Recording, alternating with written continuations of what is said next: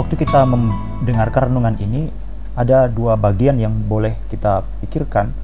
Yang pertama, orang-orang benar itu adalah orang-orang yang berdoa. Tetapi di lain sisi menjadi pertanyaan, apakah kita juga berdoa dengan benar? Walaupun semua orang bisa berkata, aku berdoa, aku berdoa. Tapi doa itu kadang-kadang juga doanya tidak benar. Nah, misalnya kalimat pertama tadi itu kan disinggung dalam paragraf pertama. Kehendak dan firman Allah wajib menjadi apa? Menjadi patokan dari doa-doa kita. Jadi doa-doa kita itu tidak boleh menjadi doa yang liar, doa sembarangan. Karena ada patokan doa. Patokan doa itu apa? Kehendak dan firman Allah. Jadi 1 Yohanes 5:14 tadi dikatakan kita bisa dikabulkan doa kalau kita meminta coba dibaca lagi. Dan inilah keberanian percaya kita kepadanya, yaitu bahwa ia mengabulkan doa kita jikalau kita meminta sesuatu kepadanya menurut kehendaknya. Jadi doa itu bukan tergantung di Alkitab kan ada doa yang dijawab, ada doa juga yang tidak dijawab. Jadi kenapa ada doa yang dijawab, ada doa yang tidak dijawab? Doa dijawab atau tidak dijawab bukan tergantung siapa yang berdoa. Buktinya Yesus saja berdoa nggak dijawab, Elia saja berdoa nggak dijawab. Tapi ada orang-orang kecil yang misalnya seperti orang kusta berdoa minta Tuhan orang Bartimeus buta Rabuni aku mau melihat. Eh dikasih jawaban kenapa Yesus tidak jawab doanya? Tuhan loh masa nggak dijawab doanya? Ya kan? Ini suatu pertanyaan aneh. Ternyata doa itu bukan tergantung siapa yang berdoa. Doa itu juga bukan tergantung bagaimana kuat atau hebatnya doa. Tetapi ada patokannya. Kehendak dan firman Allah. Jadi kalau kita berdoa sesuai kehendak Allah pasti doa itu dijawab tapi kalau doa itu tidak sesuai dengan kehendak Allah, pasti doa itu tidak dijawab, tidak dijawab, tidak dikabulkan. Yakobus 4 ayat yang ketiga itu ada cerita tentang atau ada satu cerita ya, kamu nggak mendapatkan karena kamu nggak berdoa. Tapi aku udah berdoa. Kamu berdoa, tapi tetap tidak mendapat karena yang kamu doakan itu hendak kamu habiskan untuk memuaskan hawa nafsumu. Apakah kita sudah berdoa dengan benar? Karena orang-orang benar pasti berdoa dengan cara yang benar paragraf kedua itu juga membuat suatu tema yang baik. Kuasa doa hanya tersedia bagi orang yang telah lahir baru. Orang yang lahir baru itu disebut sebagai anak-anak Allah. Alkitab mengatakan orang yang disebut sama anak Allah bagi mereka lah kuasa doa itu. Wah, eksklusif ya. Itu sebabnya tadi kita bilang dari awal Mazmur 34 ayat 16, mata Tuhan tertuju kepada orang benar. Jadi kita diajak untuk berdoa, tetapi juga harus berdoa dengan benar karena orang benar pasti berdoa dengan cara yang benar. benar.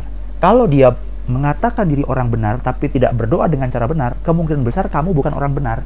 Karena kuasa doa hanya tersedia bagi orang yang telah lahir baru, orang yang telah dibenarkan oleh Kristus Yesus oleh penebusan dan darahnya. Ini yang disebut dengan Yohanes 1:14. Kapan kita disebut sebagai anak Allah? Kita disebut sebagai anak Allah, bahkan disebut sebagai menerima kuasa sebagai anak Allah pada waktu kita percaya kepada Dia. Kita dilahirkan baru oleh Dia.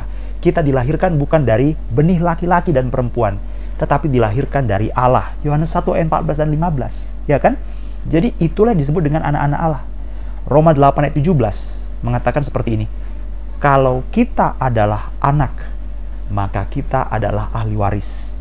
Roma 8 ayat 17. Dan jika kita adalah anak, maka kita juga adalah ahli waris Maksudnya orang-orang yang berhak menerima janji-janji Allah yang akan menerimanya bersama-sama dengan Kristus, yaitu jika kita menderita bersama-sama dengan Dia, supaya kita juga dipermuliakan bersama-sama dengan Dia.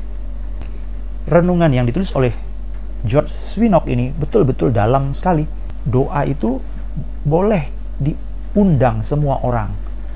Ayo berdoa, ayo berdoa, ayo berdoa. Tetapi doa itu harus sesuai kehendak dan firman Allah. Yang kedua, bahwa kuasa doa itu hanya tersedia bagi orang lahir baru, bagi anak-anak Allah, karena mereka lah yang menerima ahli waris kerajaan surga. Nah, yang ketiga, paragraf ketiga ini juga satu hal yang sangat baik sekali. Kita juga seharusnya berdoa dengan hati, karena Allah menghargai doa demikian lebih dari apa pun. Ya, bahkan dilanjutkan tadi tidak mungkin mendatangi Allah dengan menyamar, menyamar. menyamar waktu datang kepada Allah, kita berdoa, banyak kali doa itu hanya sekedar di bibir mulut, tetapi tidak dengan hati. Ya, ini bahaya karena memang orang Kristen yang lahir sebagai keluarga Kristen itu sudah terbiasa, terbiasa kebaktian. sehingga kebaktiannya hanya fisik, tidak batin. Terbiasa baca Alkitab, terbiasa dengar siaran radio, terbiasa. Sehingga waktu dia itu hanya badannya di situ, tapi pikirannya, jiwanya ke mana-mana.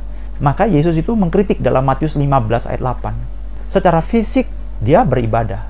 Secara jasmani, Matius 15 ayat 8, dia datang, dia beribadah. Secara mulut atau secara diksi, dia berbicara, berkata kepada Allah. Matius 15 ayat 8. Bangsa ini memuliakan aku dengan bibirnya, padahal hatinya jauh daripadaku. Banyak berdoa, tapi doa kita itu hanya lip service. Ya, hanya di kata-kata, manis di bibir, lain di hati. Padahal Alkitab mengatakan, waktu kita datang kepada Tuhan, kita datang berdoa juga dengan hati. Nggak boleh istilah menyamar istilahnya tadi. Kita juga seharusnya berdoa dengan hati, karena Allah menghargai doa demikian lebih dari apa pun. Tidak mungkin mendatangi Allah dengan menyamar. Doa tanpa hati adalah penistaan, Mm-mm, dan bukan korban bukan bakaran. korban bakaran. Waktu kita datang kepada Allah, tapi tidak dengan hati yang utuh menyertai doa, maka sebenarnya itu adalah penistaan. Makanya Yesus bilang, seperti yang dikatakan dalam Amsal Yesaya ya, atau dikatakan dalam Mazmur 19. Banyak orang datang berdoa, memuliakan aku dengan bibirnya, tetapi hatinya jauh daripadaku. Jadi renungan ini merupakan renungan yang sangat dalam, mengingatkan lagi bahwa pada waktu Tuhan mengajak orang berdoa, Tuhan mau juga orang itu berdoa dengan benar dan harus sadar bahwa doa itu hanya berkuasa bagi orang yang telah lahir baru. Itu sebabnya kita bersyukur kepada Tuhan. Kita boleh memiliki sesuatu keberanian untuk percaya. Mata Tuhan tertuju kepada orang benar. Itu nggak bohong. Karena hanya orang-orang benar, hanya orang-orang yang telah lahir barulah adalah orang-orang yang memiliki eksklusif kuasa doa. Tapi mungkin ada yang berkata, aku sudah berdoa, kenapa doaku belum dijawab?